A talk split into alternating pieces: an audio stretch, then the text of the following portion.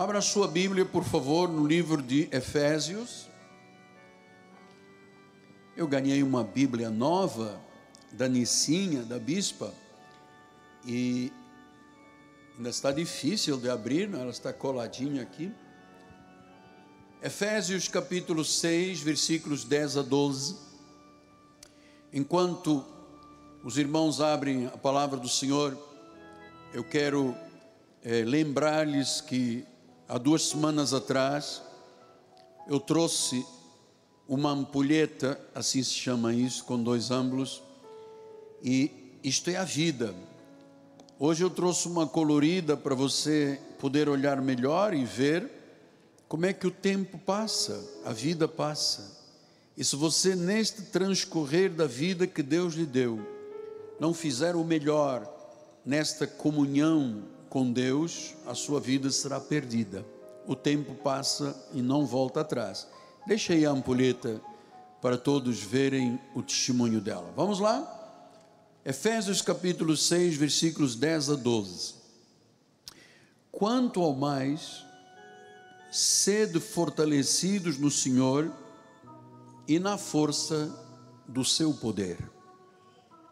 Revestivos de toda a armadura de Deus, para poderdes ficar firmes contra as ciladas do diabo. Porque a nossa luta não é contra sangue e a carne, nós temos uma luta contra principados, potestades, dominadores deste mundo tenebroso, forças espirituais do mal nas regiões celestes. Que esta palavra abençoe todos os corações e abra agora o seu coração, seja sensível para o que o Espírito Santo vai falar. Você que já está ligado pela Com Brasil, pela Sky, pelos vários meios de comunicação.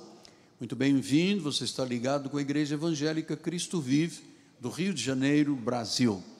Ah, quero também agradecer aqueles que nos assistem, participam do culto, eh, dos países lusófonos, Brasil, Portugal, Angola, Moçambique, Cabo Verde, Santo Tomé e Príncipe, Açores, Macau, Goa, Damão e Dio e Timor onde a língua portuguesa ah, é a base.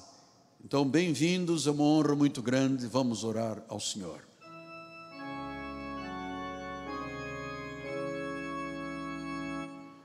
Senhor Jesus Cristo,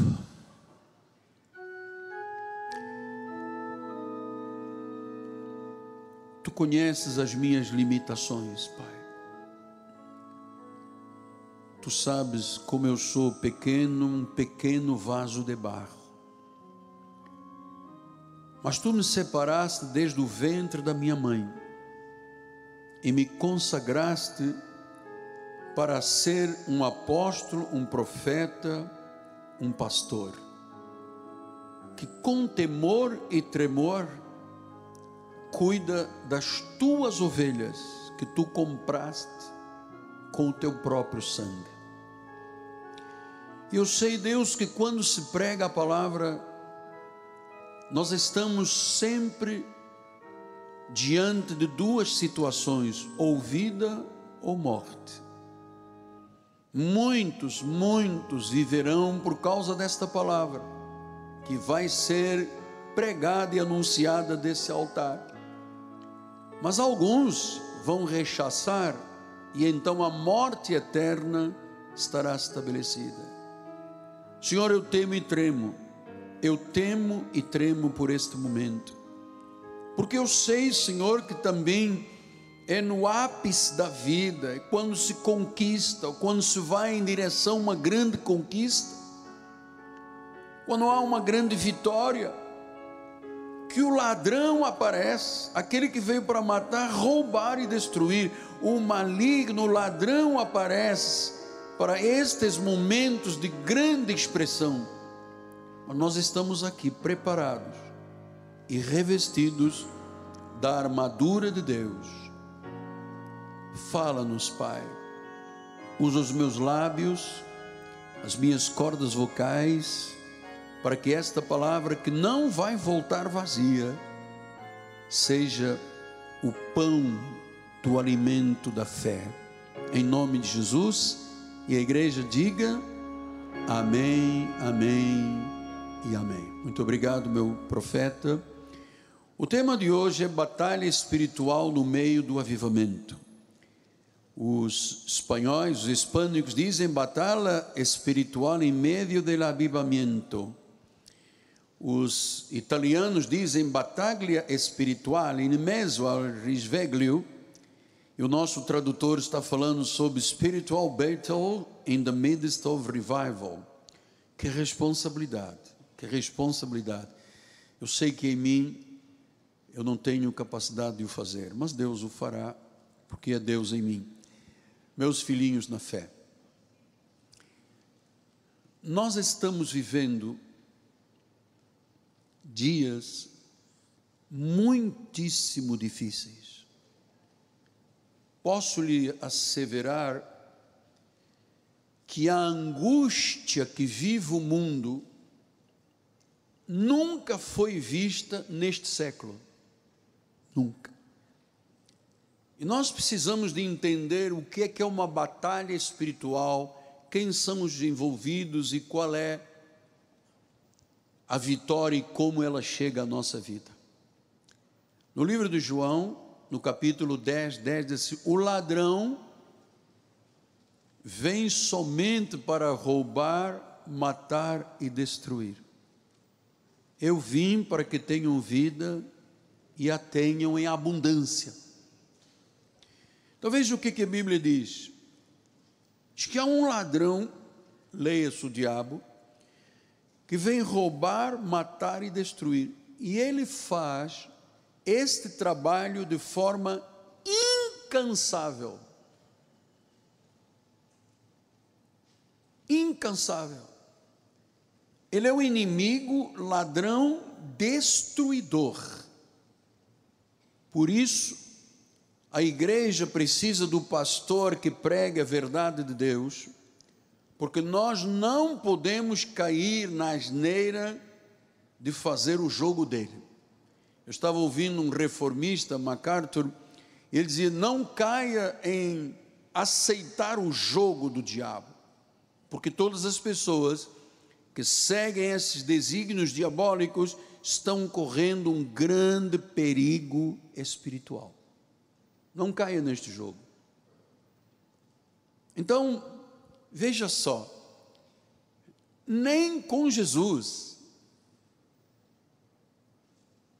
quando Jesus tinha sido batizado, cumprindo a lei, no momento de ápice, quando ele ouviu uma voz dizendo: Este é o meu filho amado em quem eu me comprazo.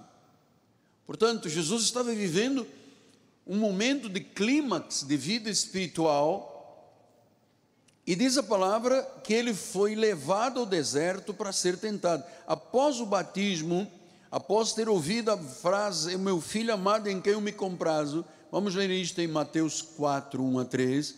A seguir, logo a seguir, a um momento de vitória. Lembra o que eu estou dizendo desde o início?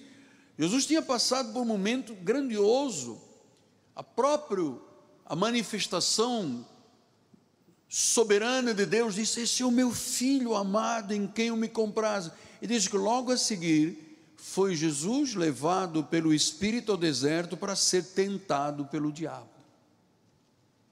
O diabo vem com a sua tentação, não é quando você está lá embaixo, escorregando para o deserto, ele vem exatamente quando você tem um sonho realizado, quando você tem uma meta alcançada, quando você consegue chegar a um patamar de vida. É nessa hora que ele vem para tentar. Você tem que saber disto. Porque senão você vai dizer: ah, um castigo, Deus está me castigando. Para de dizer isto. Isso é ofender o Espírito Santo. Então diz que ele foi levado pelo diabo para tentar foi levado ao deserto para ser tentado pelo diabo, versículo número 2. E depois de jejuar, como era costume dos judeus, 40 dias e 40 noites ele estava com fome. E diz a palavra de Deus, Então o tentador aproximando-se. Estamos falando de uma figura real, espiritual, mas real. Diz que o tentador aproximando-se lhe disse: O que é que o diabo queria? Desviar o foco de Jesus na questão da salvação. Então, que era a sua missão nesta terra. Então diz que ele se aproximou, portanto nós não estamos falando de uma fábula. Estamos falando de algo real. E volto a dizer que ele se aproxima não é da pessoa que está na mendicância. Não é na pessoa que não diz, ah, eu não tenho nada a ver com Deus. Ele se aproxima exatamente dos grandes momentos da vida. Ele se aproximou, ele disse: Se és o filho de Deus, já começou a colocar dúvidas, hein? Tentando desfocar a vida de Jesus, tentando roubar o brilho daquele momento, a conquista daquele momento. Se és o filho de Deus, manda que estas pedras se transformem em pães. Ele queria desviar o foco e o inimigo luta para desviar o meu foco e o seu foco. Porque nós temos dias de grande ênfase espiritual, de grande mover de Deus, e é nessas horas, amado, que eu tenho que estar atento, revestido da armadura, não abrir brecha, porque ele vem. Então, diz o versículos 8 e 9, ele diz, levou ainda o diabo a um monte muito alto e mostrou-lhe todos os reinos do mundo e a glória deles e diz o versículo 9: ele diz: Tudo isto te darei se prostrado me adorares. O que, que o diabo estava fazendo? Estava dizendo em síntese a Jesus: Você não tem que sofrer na cruz. Essa coisa de você dizer que veio para ser a propiciação, pagar o pecado do pecador, não faz, basta que você me adore. Eu vou te dar tudo, tudo que, tudo que pertence a Jesus. Então ele é um enganador, ele é um ladrão, ele veio para matar, roubar e destruir. E olha, ele foi duro e rude com Jesus. Porque ele é hostil a tudo que é de Deus. Ele é hostil a Deus. Ele é hostil aos filhos de Deus. Lembra-se quando Pedro foi usado por Satanás para tentar repreender Jesus? E Jesus disse: Arreda-te de mim, Satanás. Satanás estava falando pela boca de Pedro. Então ele é hostil a Deus, é hostil à igreja. A igreja, a pior coisa, aquilo que mais gera ódio é a igreja. Porque o mundo das trevas sabe que uma vez que a pessoa entre a casa do Pai, e venha trazido por ele, atenção, as pessoas às vezes saem porque não foram trazidas por ele. Entende, Ricardo? Se eu estou aqui por tua causa, então se você tem uma, alguma dificuldade comigo, eu vou me embora porque eu tive uma dificuldade com você. Não, quem é trazido por Deus e está na casa do Senhor, deve saber que o inimigo odeia que você venha à igreja. Por isso você tem que lutar com isso. Ele odeia Deus, é hostil com os filhos de Deus, com a igreja, com o reino. Por quê? Porque ele cria sujeira, vícios, pecados. É ele que leva as pessoas à murmuração, à bebedice, à prostituição, as impurezas, as inimizades. Então, veja que o inimigo, disse MacArthur, criou uma atmosfera de chocarrice e piadas sobre ele mesmo. Olha como é que ele é astuto. Ele levou as pessoas a pensarem que ele é um homem de barba, de chifres, de cor vermelha, tem uma pata rachada, tem uma cauda de seta. Isso é tudo uma mentira para enganar. Uma mentira. Então ele mesmo criou chocarrice e piadas para que as pessoas não consigam detectar a sua ação. Então, você tem que aprender que ele é um ser pessoal, vivo, ativo, violento, contrário a tudo que é de Deus. O povo de Deus tem brincado com esta situação aí fora. Em 2 Tessalonicenses 2, 13 e 4, ninguém de nenhum modo vos engane, olha aí o enganador, hein?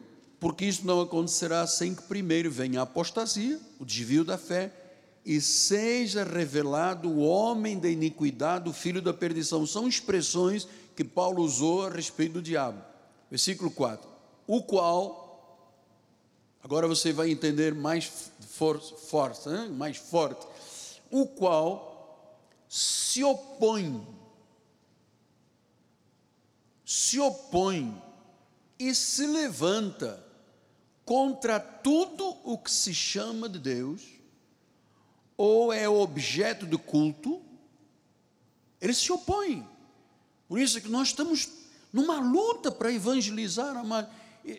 Tem, tem tido momentos este mês que eu disse: vamos parar, vamos parar a televisão, o rádio, porque está sendo difícil essa questão financeira na obra de Deus, que eu não recebo, eu não acredito, isso é uma grande mentira, mas ele se opõe, se levanta a tudo que se chama Deus, objeto de culto, a ponto de assentar-se no santuário de Deus, ostentando-se como se fosse o próprio Deus.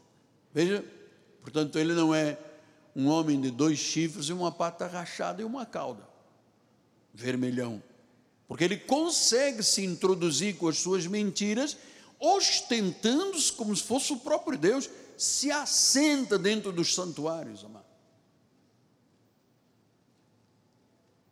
Então ele é o príncipe do mundo. Diz em Efésios 2:2, nos quais andastes outrora, segundo o curso deste mundo, segundo o príncipe das potestades do ar. Ele é o príncipe.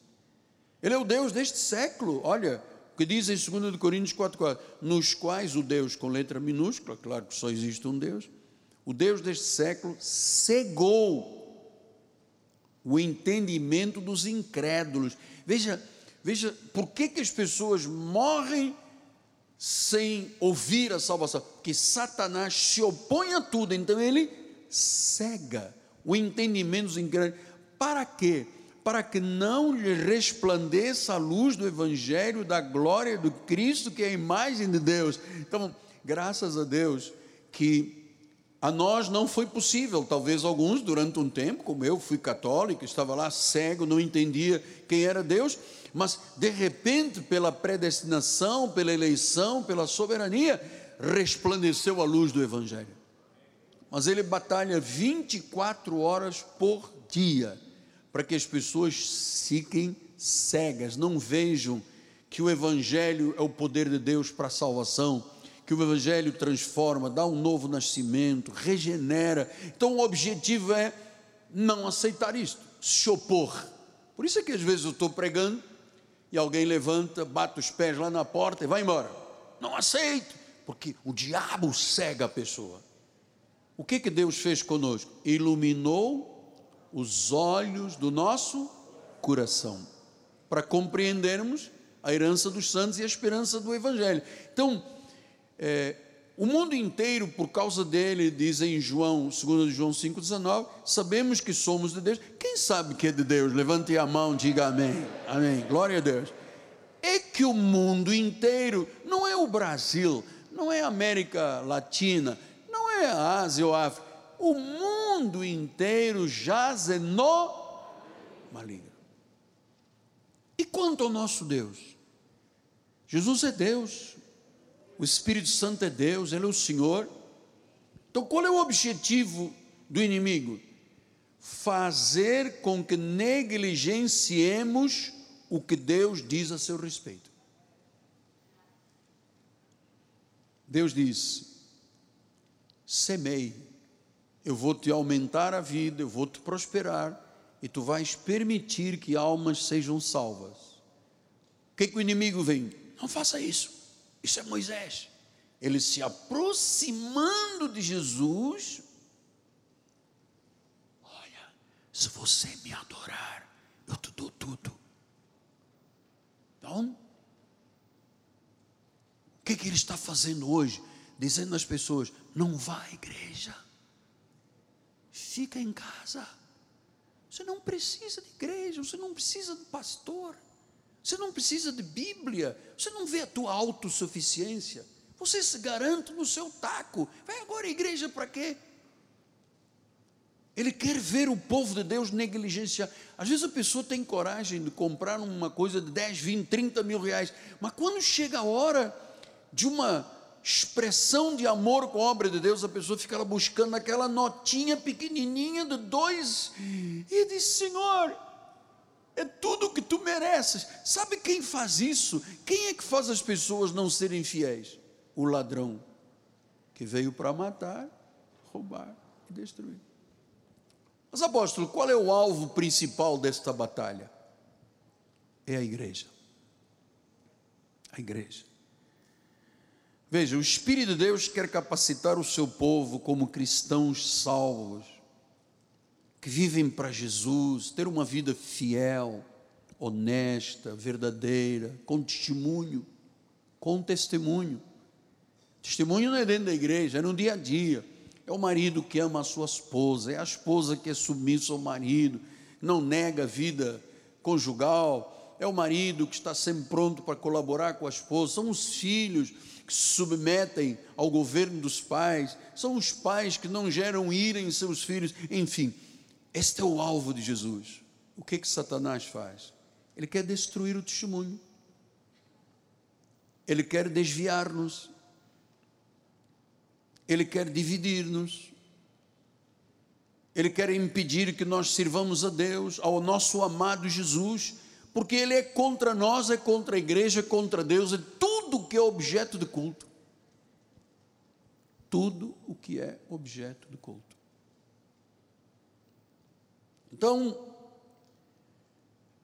o Senhor é a nosso favor. Paulo diz: se Deus é por nós, Agora, pastor, quando é que isso vai ter fim? Porque o senhor está pregando 2021 anos depois, ou 2022 anos depois, quando é que isso vai ter fim? Esta batalha, esta guerra, esta oposição? Só vai ter fim quando Jesus amarrar Satanás, definitivamente. Depois ele vai ser solto por um tempo e finalmente lançado num abismo. Diz isso em Apocalipse 20. Então vi descer do céu um anjo, tinha na mão a chave do abismo e uma grande corrente.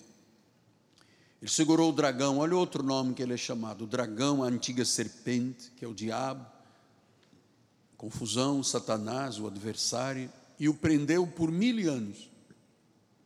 Lançou no abismo, fechou, pôs o selo sobre ele, para que não mais enganasse as nações, a enganasse, até se completarem os mil anos. Depois disto, é necessário que ele seja solto por um tempo. Versículo número 15 diz: Se alguém não for achado inscrito no livro da vida, esse será lançado no lago de enxofre, enxofre os filhos da perdição com o diabo.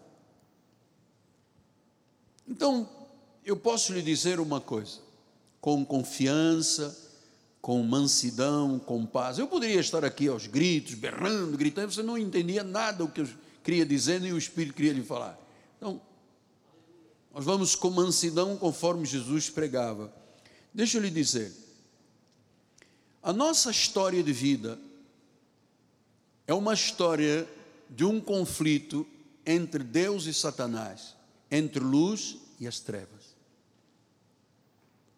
Nós somos em nossa mente um campo de batalha. Toda hora ele joga conflitos, dúvidas, na realidade, isso tudo começou no jardim do Éden, com Adão e Eva. Foi lá que ele se aproximou de Eva. Eva. E Eva nem desconfiou. Como é que pode uma serpente falar? Ela podia dizer, meu, rechaço, para o inferno. Mas ela, o que é? O que é? Olha só, se você comer daquele fruto, não vai te acontecer nada que Deus disse. Deus está te enganando, Deus não te ama. Achas que se Ele te amasse, ele ia lutar por uma maçã ou por um fruto? Come. Você vai ser igual a ele. Aí Eva foi na árvore, arrancou.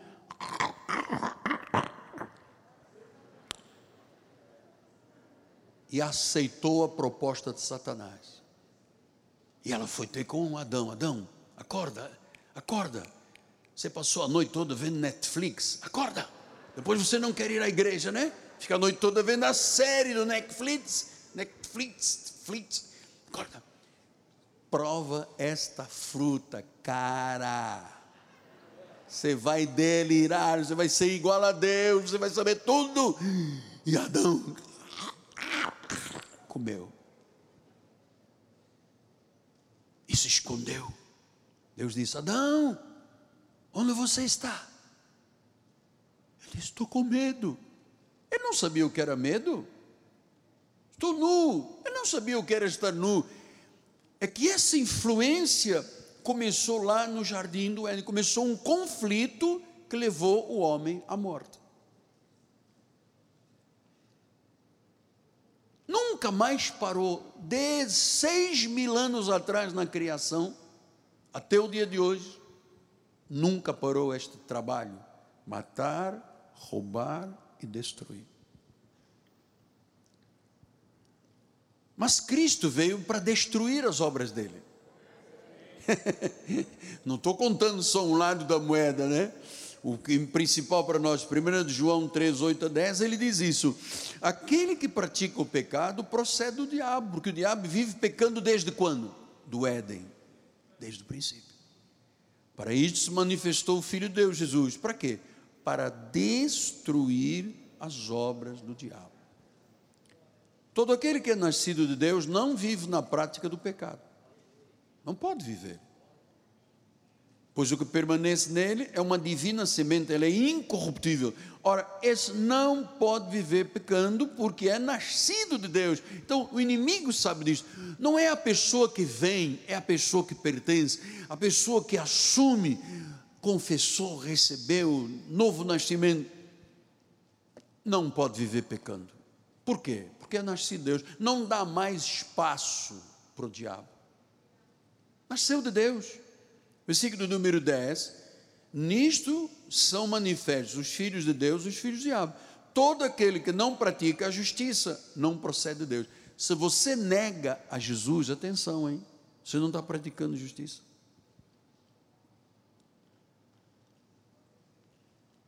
Nem aquele que não ama. Ah, se você não pratica o que Deus mandou, e se você não ama,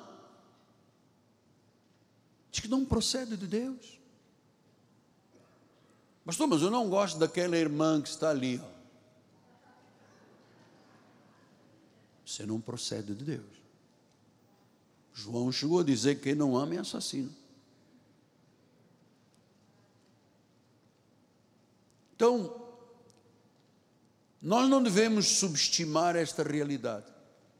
É porque as igrejas fazem depois, tira-se, sacudimento, tira, oh, tenho aqui um encosto. Eles brincam com isso. Satanás ensina os líderes a brincarem com isso, que é para subrepticiamente sentar e se ostentar, como se Deus fosse. Não podemos subestimar esta realidade. Paulo disse em 2 Coríntios 2,11 para que Satanás não alcance vantagem sobre nós, pois não lhe ignoramos os desígnios. Matar, roubar e destruir. Quando é que começou? No Jardim do Éden. Há quanto tempo? Seis mil anos atrás. Exatamente, incansavelmente. Ele bate, ele atira setas, dá, porque não é uma pessoa real, isto é espiritual, amado. Por isso é que Paulo diz: revestimos da armadura de Deus, porque a nossa luta não é contra o irmão que está aqui do meu lado, não é sangue nem carne, é que potestades, principados, dominadores deste mundo de trevas, tenebroso e forças espirituais do mal, Paulo diz: não ignore esses desígnios. Pastor, mas o senhor está falando isso, mas não tem nenhum problema com isso. Olha, eu já sou crente há 10 anos, eu não estou nem aí, nunca tive nenhum problema, nenhuma luta. Atenção, não brinque com isso. Se você diz que nunca, nunca, nunca, nunca, você não está vivendo o reino. Olha o que Paulo disse, quanto ele sofreu: perseguições, ataques, patrícios, traições, afundou de barco, foi chicoteado, foi traído, foi enganado. Estamos falando do apóstolo São Paulo, a figura mais expressiva depois de Jesus na Bíblia Sagrada. Ele tem desígnios. E eu vou lhe dizer, é uma luta sem fim. É conforme diz o Apocalipse, até ele ser amarrado e depois jogado no lago do enxofre. É uma luta. Deus, Satanás e o homem. Então, o inimigo é a personificação do mal em espírito.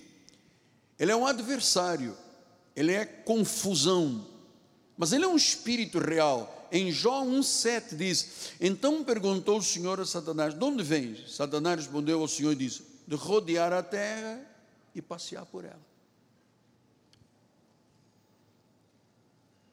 Foi ele que tentou pessoalmente a Eva, pessoalmente, não enviou um principado, uma potestade, ele pessoalmente.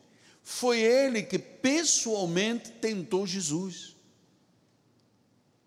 É ele que tenta perverter a palavra, é ele que se opõe à palavra. Veja, em 1 Tessalonicenses 2,18 diz: Por isso quisemos ir até vós, pelo menos eu, Paulo, não somente uma vez, mas duas, contudo, Olha, Paulo queria viajar para uma outra cidade.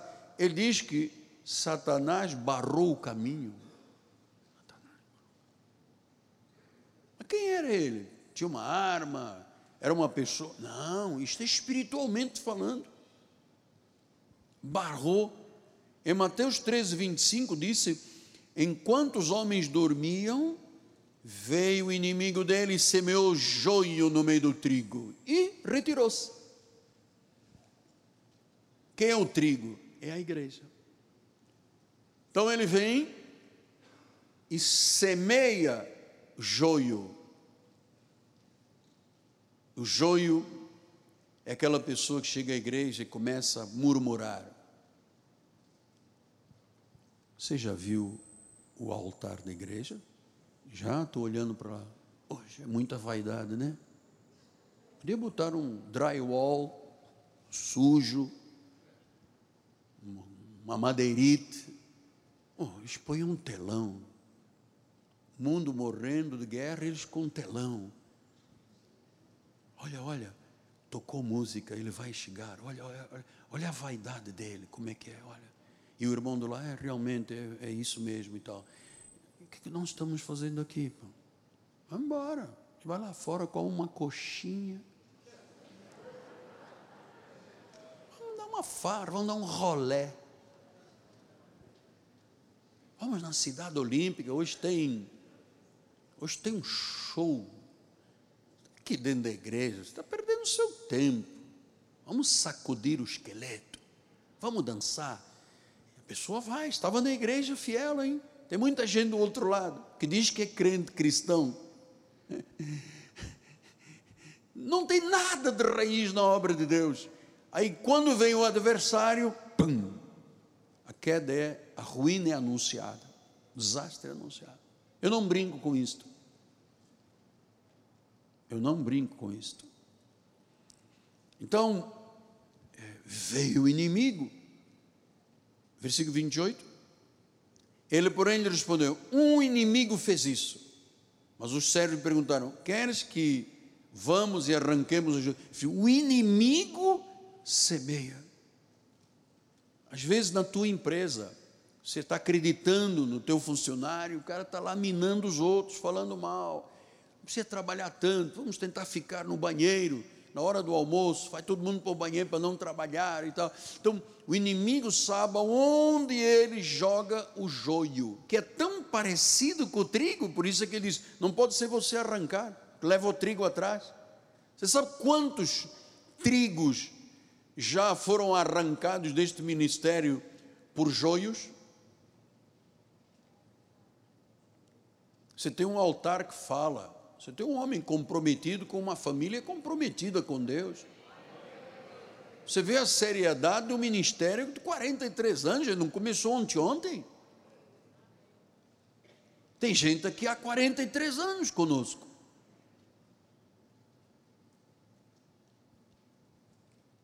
Mas um inimigo Aquele indivíduo que diz: Eu quero convidar os irmãos para irem ao meu aniversário. É o joio. Aí vai um grupo de irmãos, ele chega lá, ah, mas não é o meu aniversário só, é que eu hoje estou abrindo uma igreja. E carrega o trigo atrás.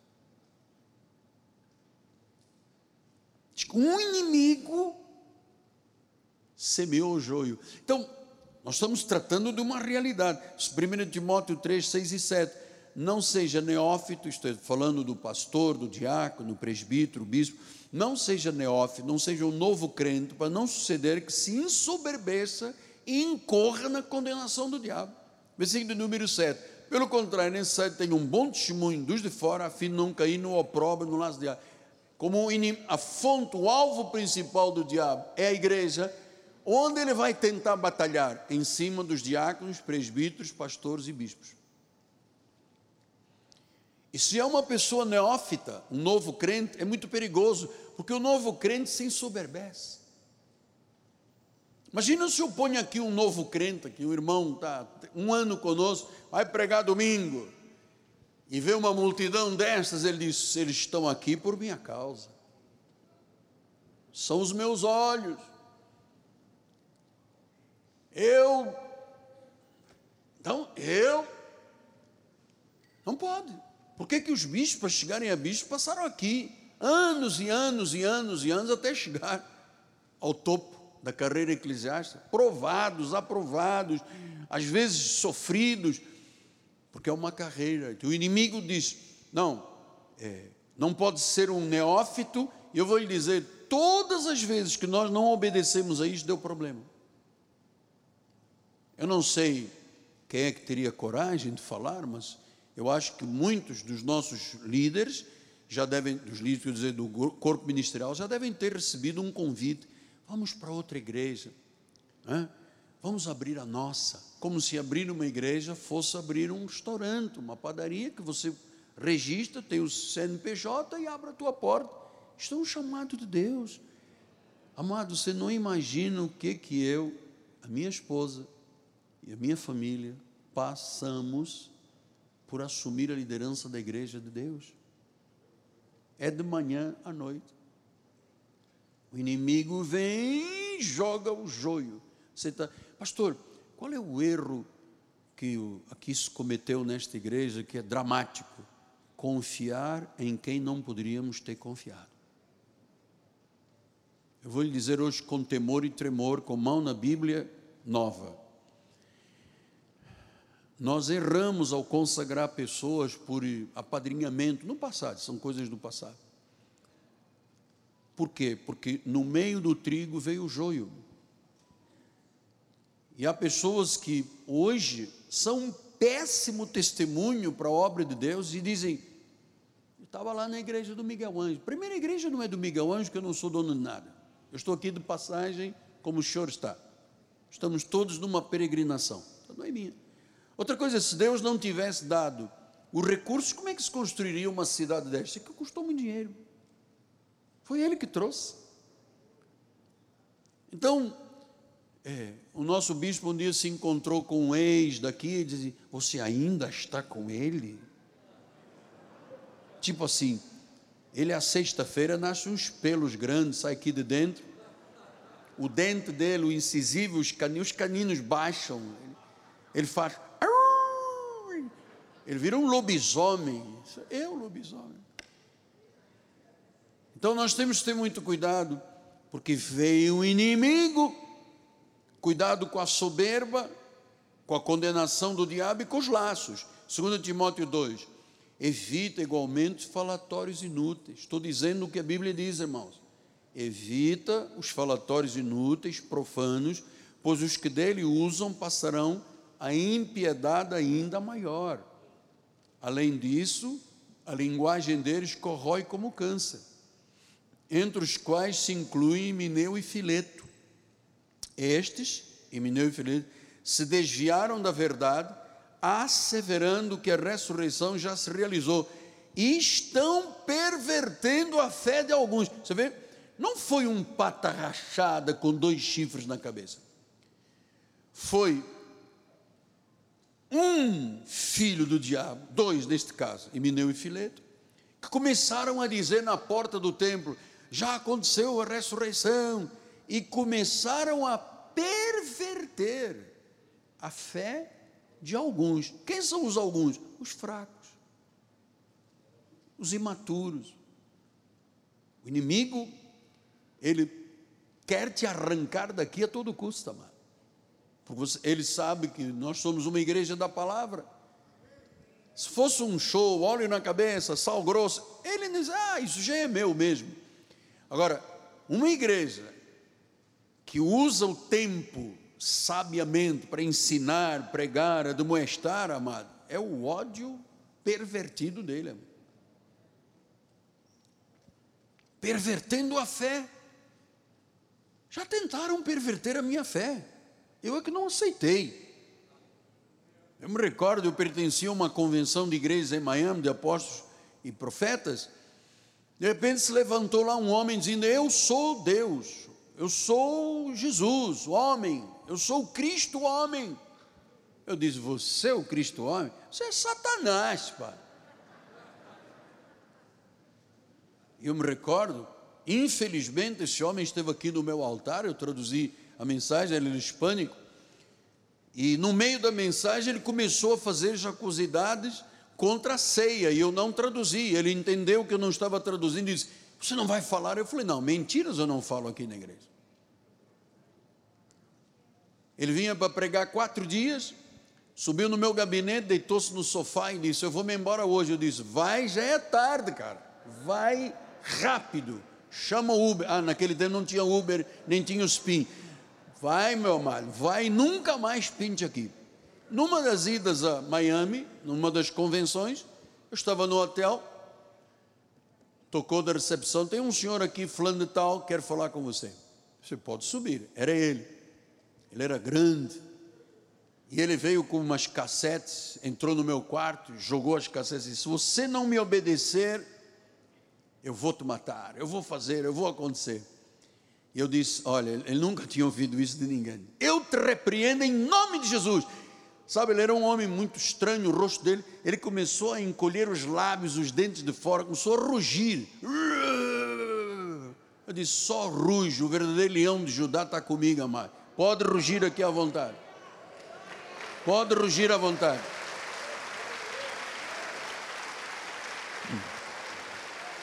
Estava pervertendo a fé.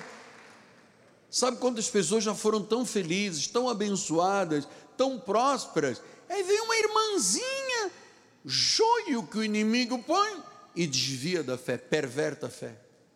Lá vai. Às vezes são anos, amado, anos jogados na sarjeta. 2 Coríntios 11, 13 e 14. Porque os tais são falsos apóstolos, obreiros fraudulentos, transformando-se em apóstolos de Cristo. E não é de admirar, porque o próprio Satanás se transforma em anjo de. Esse é o problema. É que você diz: não, essa pessoa é de Deus. É Deus, ele anda com a Bíblia. Ele põe a cabeça assim. Ele faz boca de peixe morto. Ele baixa os olhos. É, é, é típico. É perfeição se transforma em anjo de luz. Judas 9. O arcanjo Miguel, quando contendia com o diabo e disputava a respeito do corpo de Moisés, não se atreveu a preferir juízo infamatório contra ele, pelo contrário, disse: O Senhor te repreenda. Só o poder de Deus tem esta capacidade. Só o poder de Deus. Pastor, mas eu estou tenso. Eu quero que o senhor me mostre agora o outro lado da moeda. Não, eu tenho que te mostrar a verdade para você não entrar no jogo dele. Porque é um perigo. Eu conheço pastores que entraram no jogo de Satanás. Eu conheço igrejas que eram de grande reputação, que entraram no jogo de Satanás, caíram, se destruíram. Apocalipse 12, 7 a 11. Houve peleja no céu Miguel, que era um arcanjo, e os seus anjos pelejaram contra o dragão. Também pelejaram o dragão e os seus anjos. todavia não prevaleceram. Diga glória a Deus, amado. Amado, nenhum mal pode prevalecer na nossa vida. Pode dizer que é castigo. Onde, onde, está na Bíblia que Deus castiga alguém, amado? Isso é, isso é perversão. São pessoas pervertidas que querem te afrontar, querem perverter a tua fé. Olha, eu tenho um costume que deve ser agradável ao seu coração. Eu, minha família, não nos metemos na vida de ninguém. Eu não vou na casa da pessoa na hora do almoço, que crente só chega na hora do almoço, vocês sabem, né? As poucas vezes que eu fui à casa de irmãos, foi, me chamaram. Mas eu não vou, eu não quero saber. Por que, que a irmã emagreceu? porque a irmã era um pouquinho cheia, agora está magra. Você tem alguma doença? Me conta, só entre nós, tá? Aqui, nesse ouvidinho aqui. Não, não, no esquerdo que é mais aberto, o outro está surdo. Conta. Então, nunca você me vê metido em questiúnculas. Eu sou um anjo da igreja. Eu sou o pastor da minha esposa e dos meus filhos. Eu não quero que a minha esposa e meus filhos olhem para mim com algum tipo de dúvida ou questionamento, eu sei da minha responsabilidade.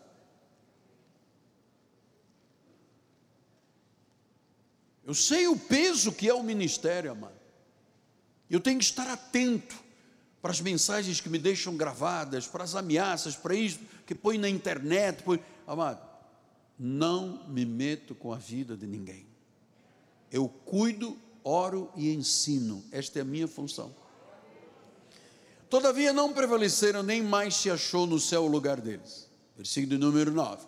Foi expulso o grande dragão, a antiga serpente que se chama Diabo, Satanás, o sedutor do mundo.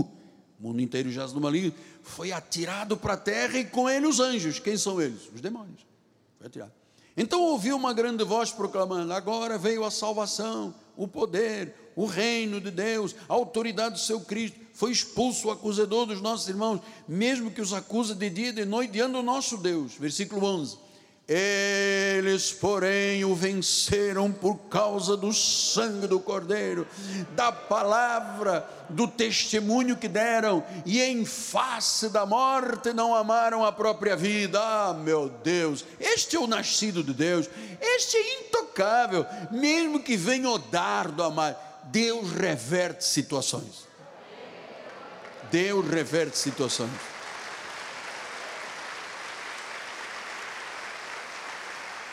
Então você já viu que as Escrituras estão revelando o caráter e a ação de Satanás.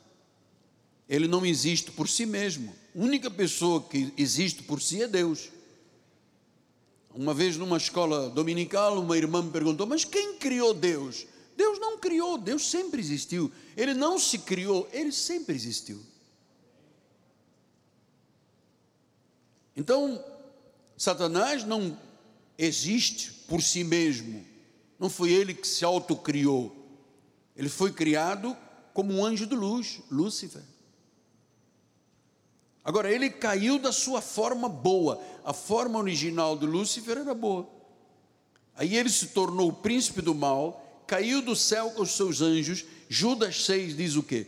Os anjos que não guardaram o estado original, mas abandonaram o próprio domicílio, ele tem guardado em trevas, em algemas eternas. Então, pastor, e, e quando se vê ministérios falando com Satanás? Quem é você?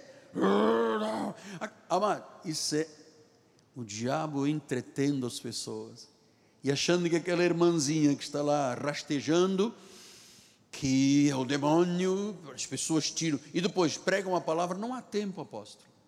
Não há tempo, que é tanto demônio, tanto. É um atrás do outro. Que palavra não há tempo, porque, sabe, o negócio é sai, sai, sai, sai. Aí o outro diz, sai também de mim, sai, aproveita e faz uma limpa final. Então ele veio, foi criado por Deus como um anjo bom, de luz, mas ele se tornou o príncipe do mal.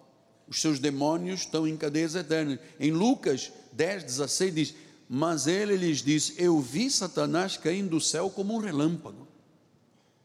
Então, originalmente, ele estava com Deus, ele caiu como um relâmpago. Agora veja por que, que caiu. Isto é lição para nós. Em Isaías 14, 12 a 15, assim: Como caíste do céu, a estrela da manhã, filho da alva, você era o filho da luz. Como foste lançado por terra, tu que debilitavas as nações. Tu dizias no teu coração: aqui está, aqui está a queda.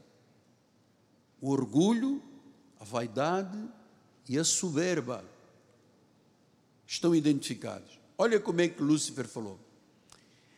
Eu subirei ao céu, acima das estrelas de Deus, exaltarei o meu trono. E no monte da congregação, na igreja, eu me assentarei nas extremidades do norte. Subirei acima das mais altas nuvens. Eu serei semelhante ao Altíssimo. Contudo, serás precipitado para o reino dos mortos, no mais profundo abismo. Amados, não brinque com a sua vida. A vida está passando, olha aqui. Não postergue, não adie para amanhã. Deus não te trouxe hoje aqui para você passar um momento de paz, de entretenimento. Deus trouxe aqui para falar ao teu coração, para te mostrar onde às vezes está a queda de uma pessoa que é instrumentalizada por ele, no orgulho e na soberba. Amado, nunca toque na glória do Senhor. Nunca diga, eu serei semelhante. Eu também sou. Nunca diga, seja humilde. Seja humilde. Porque ele foi criado bom, mas ele caiu. Desde então, ele tem uma rebelião contra Deus. E note uma coisa: ele não é soberano, ele está sujeito a Deus. Ele corre a terra toda mas é uma esfera de ação debaixo do domínio de Deus. Não é o diabo que é soberano, ele não é onisciente, ele não sabe tudo, não vê tudo, ele não vê o fim desde o princípio, ele não é capaz de dizer, daqui a dez anos não é capaz, não tem esta onipotência, não tem esta onipresença, não tem essa onisciência, porque estes são atributos de Deus, soberania, onisciência, onipotência onipresença. São os atributos de Deus. Só Ele é Senhor. Então não lhe dê um atributo que Ele não tem.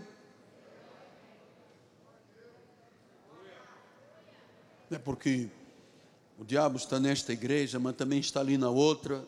Pô, tem uma lá mais embaixo, está lá ele, lá ele faz uma farra, um carnaval. Tem uma também lá do outro lado. Então, como se ele fosse onipresente, não é. O único que é onipresente é Jesus Cristo. Ele está aqui e em todos os lugares que ele é adorado, amado, e reconhecido como Senhor.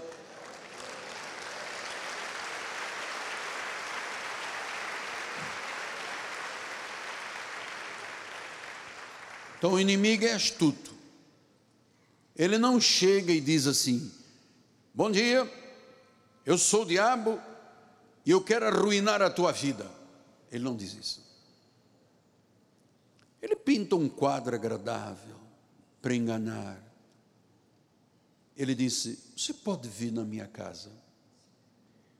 Eu fiz um bolo que aprendi na Netflix de laranja. Eu, eu ponho assim um suquinho de laranja em cima, pego um creme de leite e o diabo, é isso mesmo, põe mais açúcar, põe mais açúcar, é para dar diabetes e a pessoa morrer. Vem na minha casa, vamos comer um bolinho. A que horas? 14, o diabo. Opa, já peguei mais um. Ele não diz isso. Ele pinta quadros agradáveis. Ele faz isso. Você sabe que há igrejas hoje que parecem uma boate, tudo pintado de preto com aquelas luzes. E o povo lá dentro entra num clímax de delírio, uma coisa. Tem nada a ver com o Espírito Santo. O culto, amados, é racional. Você tem que estar entendendo tudo o que eu lhe digo e lhe disse, desde o louvor da igreja. Você tem que dizer: Eu entendi, eu creio, eu recebo, eu glorifico a Deus. Diga glória a Deus.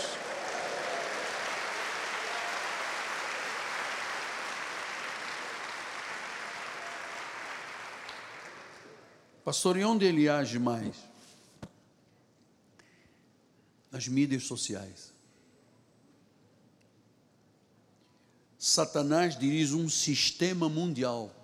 Estão até dizendo que é ah, um novo governo mundial. Ele está nas mídias, está nas televisões. Você sabe, o diabo cria uma novela com as coisas mais absurdas. Sexo com criança, pedofilia. Você vê agora tem um filme que está sendo condenado aí, porque se trata de pedofilia, mas é de um humorista, e o humorista diz: não, não tem nada a ver. Né? Titio está querendo fazer sexo com duas crianças, mas isto é humor, vocês têm que respeitar liberdade. Somos livres. É, livres para o mal. Depois a igreja quer fazer um cultinho aqui na praça com uma guitarrinha pequena. É um negócio. Uma guitarra. Jesus, Jesus. Chega o guarda, te prende, pagas uma multa e só Deus sabe o que, que acontece. Então, grande parte, não é tudo, mas uma grande parte das mídias, as televisões pertencem ao diabo, amado. Filmes que degradam a sociedade, novelas, jornais, o sistema educacional do nosso país. A pessoa vai para uma faculdade pensando que vai aprender alguma coisa, ele aprende ideologia, ele aprende sexo, ele aprende droga, ele aprende... é o sistema que está aí, o diabo é que está controlando, porque se conseguir controlar uma criança, pequenininha, já começa a ensinar sexo para criança, você não é homem, você não é mulher, você aos seis anos é que vai decidir, você pode começar a tomar hormônio, vai crescer um peitinho, vai fazer isso, você vai ficar toda redondinha, e a criança é criada, porque é assim, os filhos ficam pouco tempo com os pais. Ele passa cinco, seis horas numa escola. E o diabo tem usado isso, criando uma nova ordem dedicada a Satanás. Por isso é que Paulo disse em Efésios 6,12: a nossa luta, tem luta. Eu tenho que lhe dizer a verdade, tem luta. A nossa luta não é contra sangue e a carne. Não é o irmãozinho, o irmãozinho que não gostou, que chegou o senhor do parque falou: Não, bota um pouquinho mais o carro para lá. Ele pega na chave, tira no chão, diz que não vai mais dizimar. A irmãzinha que chega no toalete quebra tudo, rebenta, tá? e diz: Eu sou dizimista, eu tenho o direito. Não, isso é carne. Isso não. Mas a nossa luta principal não é carne, nem sangue. Principados, potestades, dominador deste mundo tenebroso, amados, tenebroso, forças espirituais do mal nas regiões celestes. Então, nós vamos viver numa sociedade que tem um antideus, um anticristo. E talvez você diga, mas e a igreja de Jesus? Então, o Senhor quer que você se envolva com a igreja, porque a igreja é teu refúgio. É aqui que você se sente bem, é aqui que você recebe oração, recebe ensino, paz, olha os teus irmãos, vê, eu estou vivo, graças a Deus, eu tenho saúde, eu estou na igreja. Se tem uma enfermidade, vai ser repreendido. Você tem a comunhão dos santos. Isto é essencial. Então, o Senhor quer que você se envolva, porque quando você se envolve com a igreja, você destrói as obras de Satanás também. A verdade de Deus prevalece. Então o inimigo faz um trabalho muito forte porque ele quer arruinar o nosso testemunho de Cristo. Quer arruinar. E eu vou lhe dizer algo que vai te chocar, mas você sabe, estou falando por Deus. Muitos lugares hoje em dia que se dizem igrejas são dirigidas por Satanás. Negam Jesus, negam a palavra, são congregações mortas satânicas. Porque eu não acredito no indivíduo que põe uma piscina em cima do altar, se veste de pano de saco, joga cinzas na cabeça, diz que é o sangue de Cristo com um vaso de um produto vermelho, depois se atira dentro do. Amado, isso, isso é igreja. A igreja tem que ser o meu padrão de vida. O altar tem que ser paradigma para mim. Eu não venho aqui para contar histórias de fábulas, nem você quer ouvir histórias de fábulas. Você quer crescer, você quer ganhar músculos espirituais, está preparado para o confronto do dia a dia, na tua empresa, às vezes na casa, às vezes com os vizinhos, às vezes na vida profissional. Então, Satanás divide as igrejas, leva à ruína de muitos, quer sujar o nome de cristãos. Por isso, nós temos aqui na igreja um ministério de oração às segundas-feiras. Tudo o que Jesus faz na igreja, está fazendo hoje, Satanás vai fazer o oposto, para tentar negar o que você ouviu. Ele nos odeia. Nós não podemos dar brechas. Eles tentam nos levar para a injustiça. Ele é oposição a tudo que é divino. Em 2 Timóteo 3,11 ele diz isto, a 13 as minhas perseguições, os meus sofrimentos, quais me aconteceram em Antioquia, Icônio e Listra, que variadas perseguições tenho suportado, disse Paulo. Que lutas. Mas ele diz: O Senhor me livrou. O Senhor já te livrou dessa doença. O Senhor já te livrou dessa perseguição, dessa ameaça. O Senhor já te livrou da pobreza, da miséria. O Senhor já te livrou do desencanto da vida para começar a viver, olha, olha aqui, olha aqui, a vida está passando. Eu vou voltar isto outra vez para o início, olha aqui. Deus te deu uma vida. E ele disse: agora veja como é que você vive. Olha lá, você que está lá do outro lado. Você acha que você, estando à beira da praia, em casa, tomando um esquinho com gelo, tomando um cajuzinho do Nordeste, você acha que você é crente de quê? Cristianismo exige renúncia. Todos nós gostaríamos de estar na carne, na beira da praia, tomando chuva e água de coco, chuva e água de coco. Rebolar na areia, cheio de fezes de animais, pegando infecções, inflamações. Todos nós gostaríamos de estar agora de perna cruzada. Mas nós temos um chamado. Temos um compromisso, somos pessoas muito tementes a Deus, e quem gerou esse temor não fui eu, foi Deus.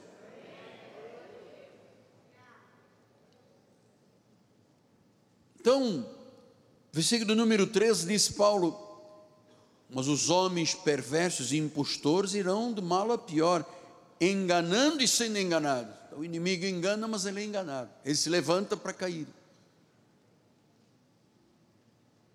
Então, volta a dizer: se você diz, eu não tenho nenhum problema, tudo é azul, é porque você não está vivendo o Evangelho do modo correto. Satanás trabalha duro contra nós. Eu tenho que lhe ensinar estas coisas, porque às vezes surgiu um problema e você está achando que é a tua sogra. Não tem nada a ver com sogra, mano. Tem a ver com uma obra satânica de roubar, matar e destruir. Atos 5,3 diz assim: Então disse Pedro, Ananias, é, Ananias, Safira, né? O casal, por que se porque encheu Satanás o teu coração para que mentisses ao Espírito Santo, reservando parte do valor do campo. Veja, casal, como era costume, todo mundo vendia, entregava aos apóstolos, os apóstolos administravam a comunidade.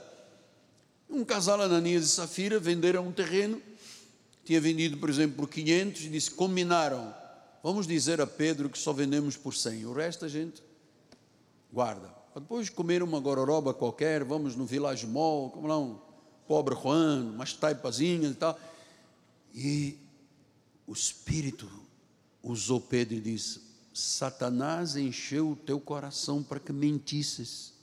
Isso é quando uma pessoa mente, não é que ah, minto porque eu mito. Não, é Satanás que enche o coração. Pastor, mas o negócio é pesado. É pesado. O negócio é pesado. Graças a Deus que você está entendendo que há um mundo de perversão de trevas que luta contra a tua vida. Como é que uma pessoa murmura? Sabe, ou você mata a murmuração, ou a murmuração te mata. Então há uma grande guerra diária. Por isso é que 2 Timóteo 4, 7 e 8, Paulo diz assim: Eu combati o bom. Ele não disse, eu me formei em teologia aos pés de Gamaliel, botei uma toga e comecei a falar. Ele disse, eu combati o bom combate. Quer dizer que a vida espiritual é um combate.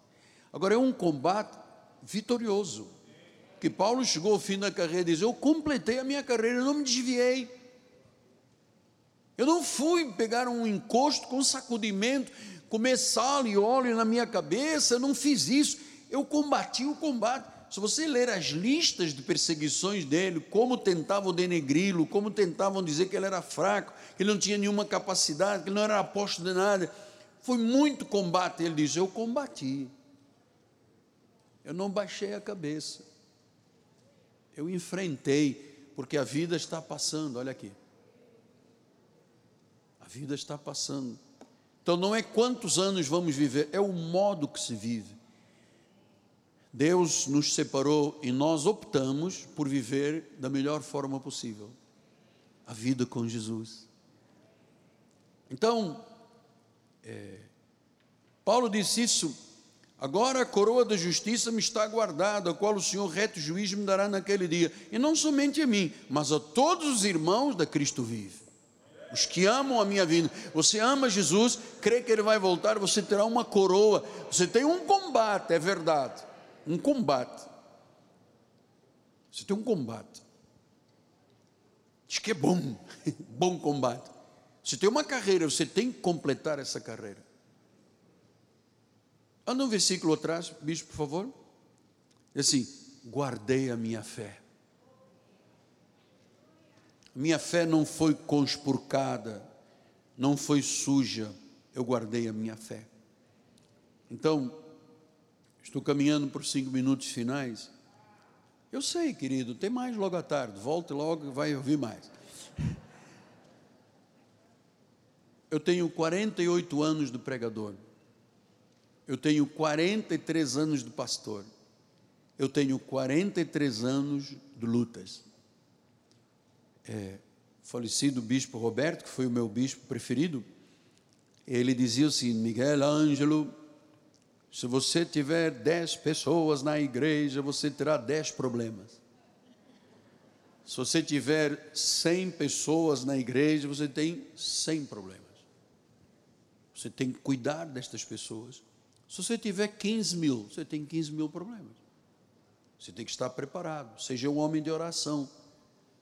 Não tome atitudes sem refletir, sem pensar. Ouça o Espírito Santo falar. Que o Espírito Santo fala aqui na mensagem, mas às vezes usa uma pessoa para te falar alguma coisa. O Espírito fala, mano. Então, é uma batalha, o tempo todo é uma batalha. Isto é realidade. Agora diz em 1 Coríntios 10, 13 não vos sobreveio tentação que não fosse humana. Deus é fiel. Ele não permitirá que sejais tentados além das vossas forças. Pelo contrário, juntamente com a tentação, vos proverá livramento, de modo, de sorte, que isso que você pode estar passando hoje, você vai suportar e se livrar disso aqui.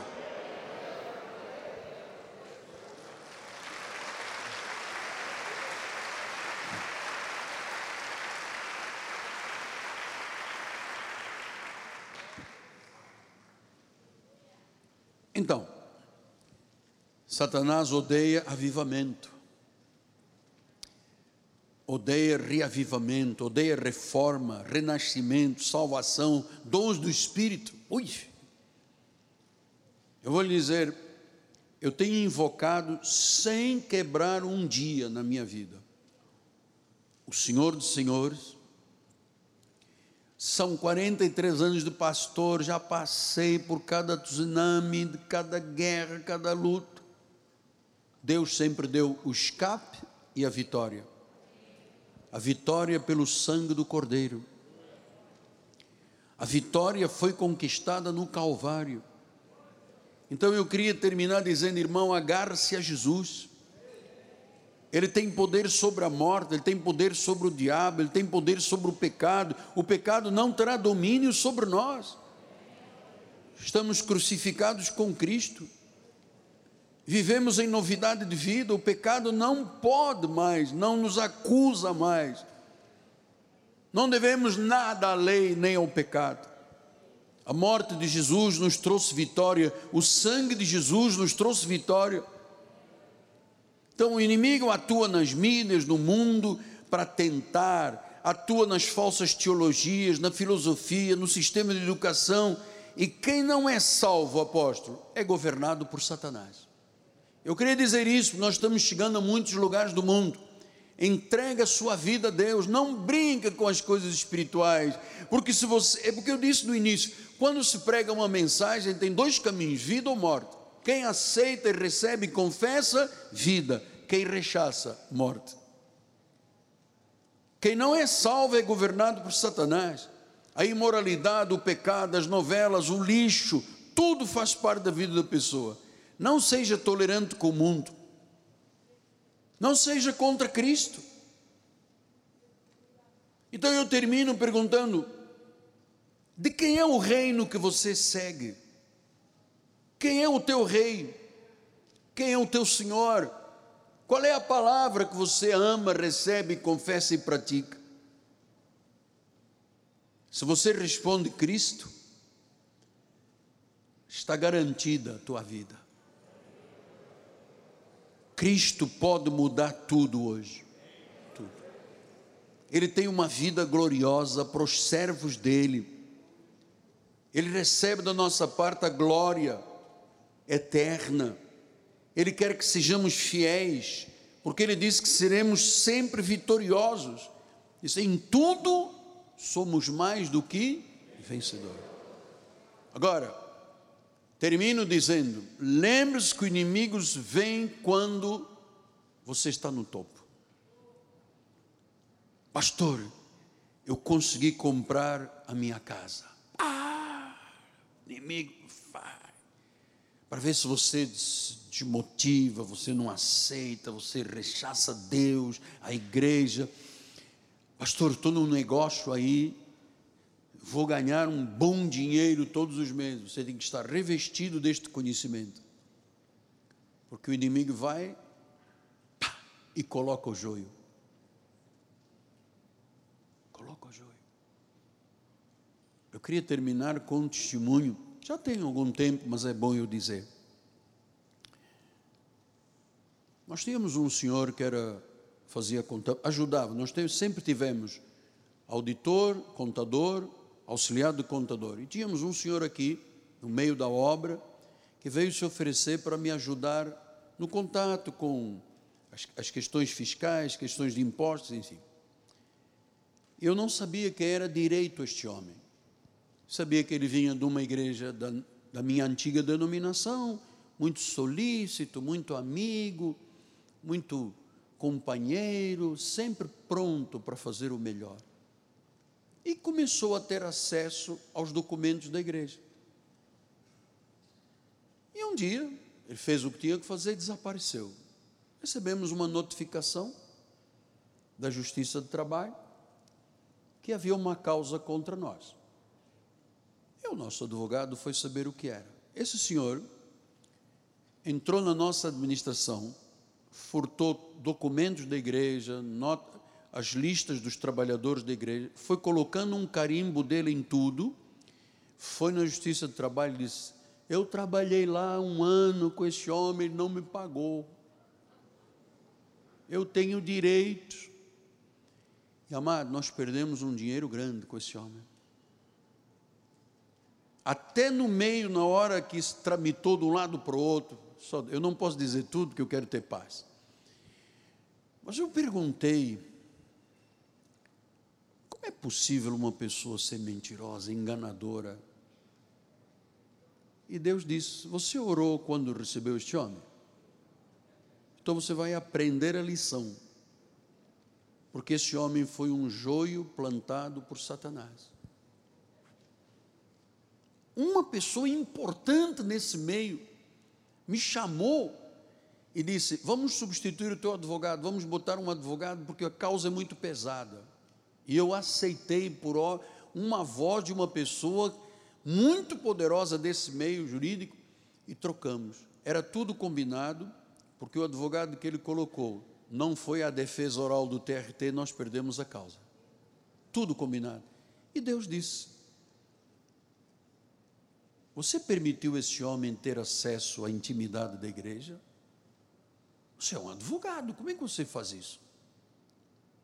Você permitiu que ele pegasse os documentos, carimbasse, dissesse que ele era o contador? Nós fomos lá, mostramos a contador, o contador, todo mundo, o auditor da igreja, mas ninguém quis saber de nada. E pagamos caro. Mas Deus, amado, é a tua justiça. É a minha justiça. Um dia estou passando no centro da cidade e vi um homem todo ao quebrado. Um filho de um lado, um filho do outro lado. E eu olhei e disse: É ele. Esse homem que me tirou o sono, me fez chorar muito. Amado, ele teve uma doença degenerativa. Porque o diabo dá com uma mão e tira com as quatro patas. Isso aqui é verdade. Acabou. Que ele ganhou foi atento, vigilante, fiel. Teve uma dúvida? Pergunta um dos nossos bispos. Temos aqui os auditores da igreja. Você pode falar com a auditoria, dizer: Eu tenho uma dúvida, eu não achei, não, não compreendi bem. Eles vão te ajudar. Mas nunca se volte contra Deus. Pastor, mas os meus filhos. Os filhos começam a errar quando deixam de ouvir os pais para ouvir vozes erradas. O inimigo põe na cabeça do, do, bota uma pessoa do lado, boazinha, para desviar os teus filhos. Você tem que estar atento. Teu testemunho, esposa, o teu testemunho é muito importante, porque você diz, mas o meu marido não está na igreja, mas os teus atos santos vão salvar o teu marido. Você é o paradigma, é o modelo. Marido, a mesma coisa. Cuidado, a forma como você trata a sua esposa, o Espírito Santo está falando, amado. Porque ela é a parte mais frágil, mas não é fraca. Você tem que tratar a esposa com dignidade, amado. Porque senão, tchá, cortam as orações. Pai amado e bendito, aprendemos hoje algo que marca a nossa vida eternamente. Muito obrigado pelo teu amor, a tua bondade, a tua misericórdia. Obrigado, Pai, porque iluminaste os olhos do nosso coração. Obrigado porque hoje estamos mais fortes do que estávamos ontem, entendendo muito melhor este mundo espiritual e mostrando a Deus a vitória garantida pelo sangue do Cordeiro, Pai. Muito obrigado submetemos nossa vida àquele que é Senhor, único, soberano, que tem todo o poder, todo o domínio, toda a força, toda a magnificência, Jesus Cristo. Jamais seremos desamparados. Ele disse: Eu estarei convosco até o fim, todos os dias. Não vos deixarei órfãos. Não vos deixarei órfãos. Em nome de Jesus, Pai. Em nome de Jesus, Pai. Muito obrigado pela vitória do sangue do Cordeiro. Em nome de Jesus, pelo sangue do Cordeiro. Glória a Deus, Pai. Nossos bispos, por favor, esses guerreiros, homens, têm tantos anos na igreja, não é verdade? Provados e aprovados.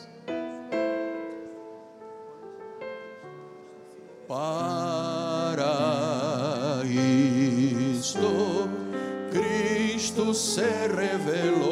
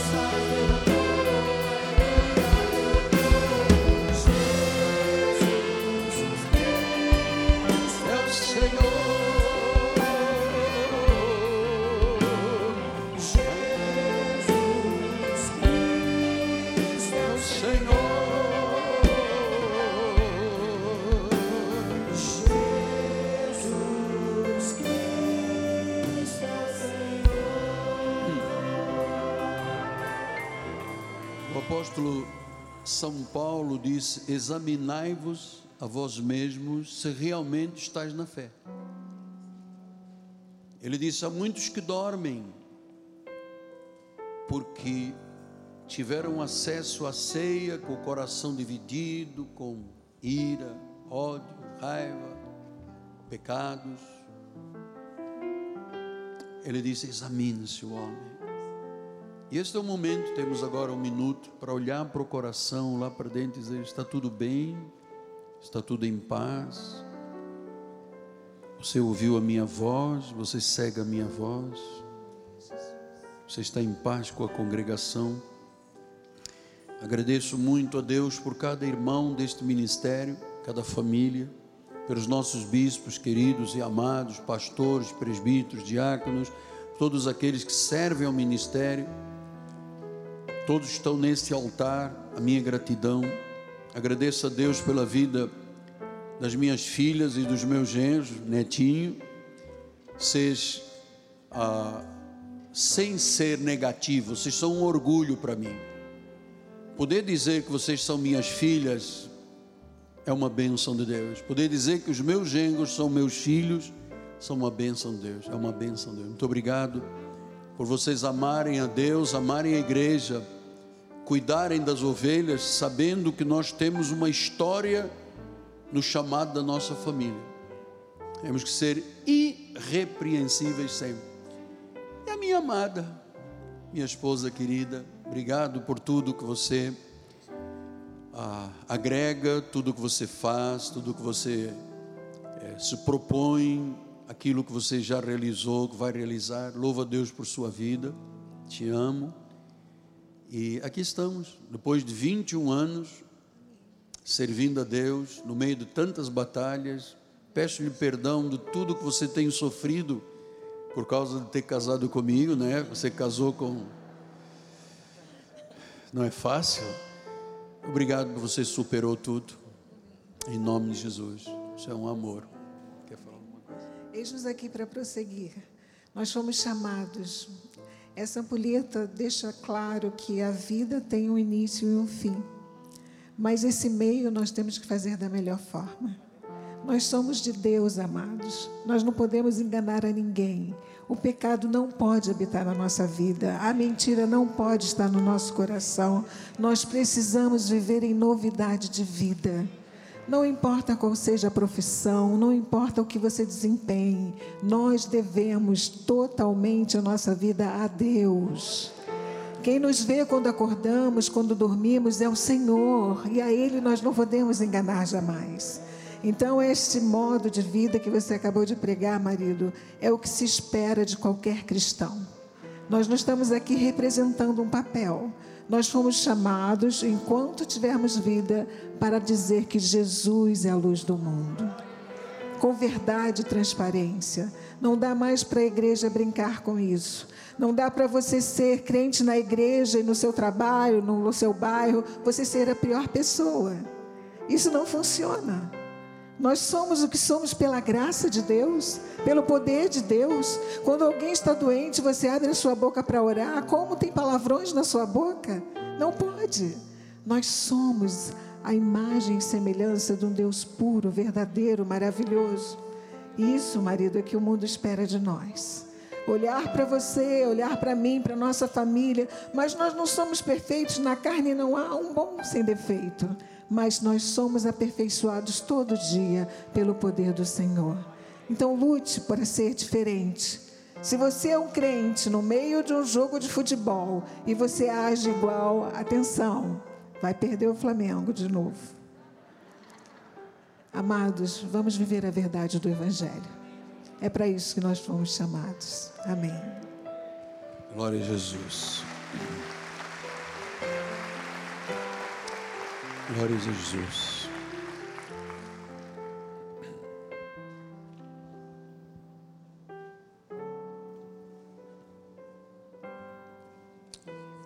Você já recebeu os elementos, o pão, você tem um kit não houve manipulação de mãos, então fique à vontade.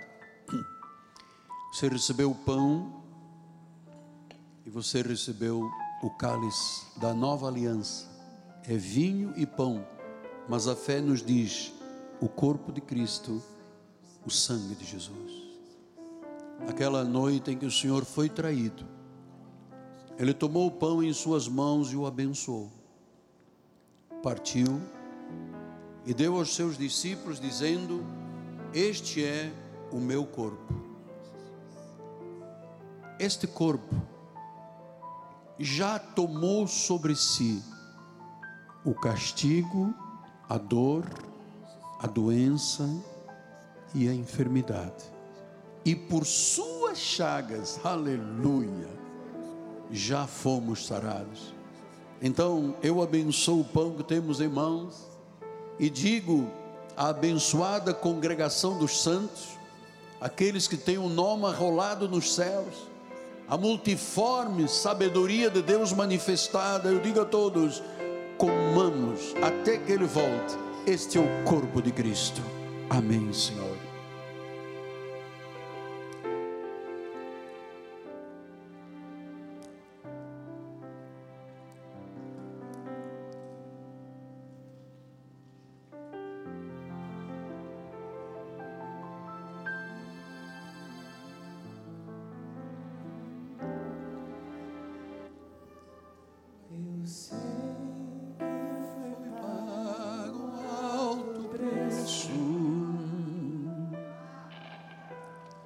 Seu sangue.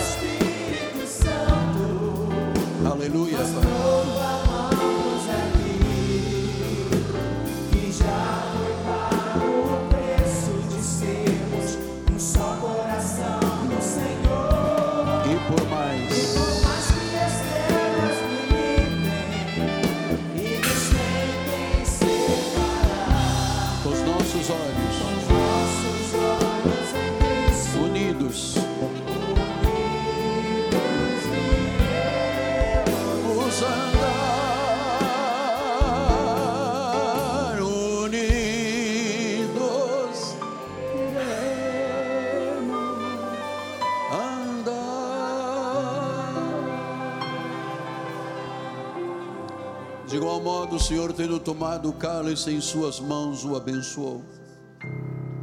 E disse: Este cálice é o cálice da nova aliança, o sangue derramado na cruz, o cordeiro perfeito, a propiciação dos nossos pecados.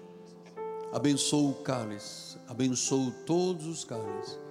E digo: bebamos todos, até que Ele volte.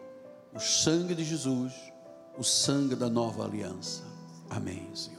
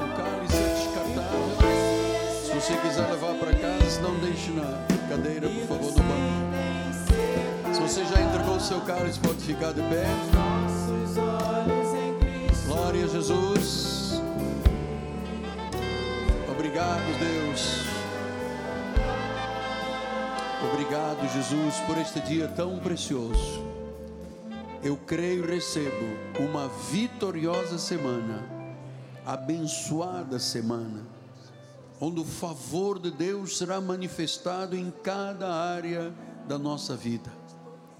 Este mês de abril será um mês vitorioso, Pai. Nós vamos ver com os nossos olhos o testemunho da grandeza e da soberania do Senhor. Nossa bispa primaz vai dar a bênção final. Quem puder ficar mais um minuto, nós vamos louvar o Senhor. Quem precisar de sair, fica à vontade. Muito obrigado você amar esta igreja, este ministério, mas a Jesus acima de tudo. Vamos levantar as nossas mãos. Obrigada, Senhor, por esta manhã gloriosa, Pai. Obrigada, Senhor, por iniciarmos esse mês na tua casa, recebendo tão preciosas diretrizes, Pai. Senhor, põe agora os teus anjos à nossa volta, nossos lares, nossos filhos, por onde passarmos, cada família, Senhor, cada emprego, Pai. Vai livrando de todo o mal, Senhor, vai tirando todo o empecilho, Pai, porque nós sabemos que tu és maior. Tu és maior do que qualquer problema, tu és maior do que tudo, Senhor, e tu estás conosco, Pai. E por isso nós sairemos daqui nos sentindo abençoados, nós sairemos daqui nos sentindo avivados, Senhor, libertos, saudáveis, porque tu és o nosso Deus. Saia daqui feliz, porque você foi escolhido para viver e reproduzir Jesus nessa terra. Graça e paz. Amém.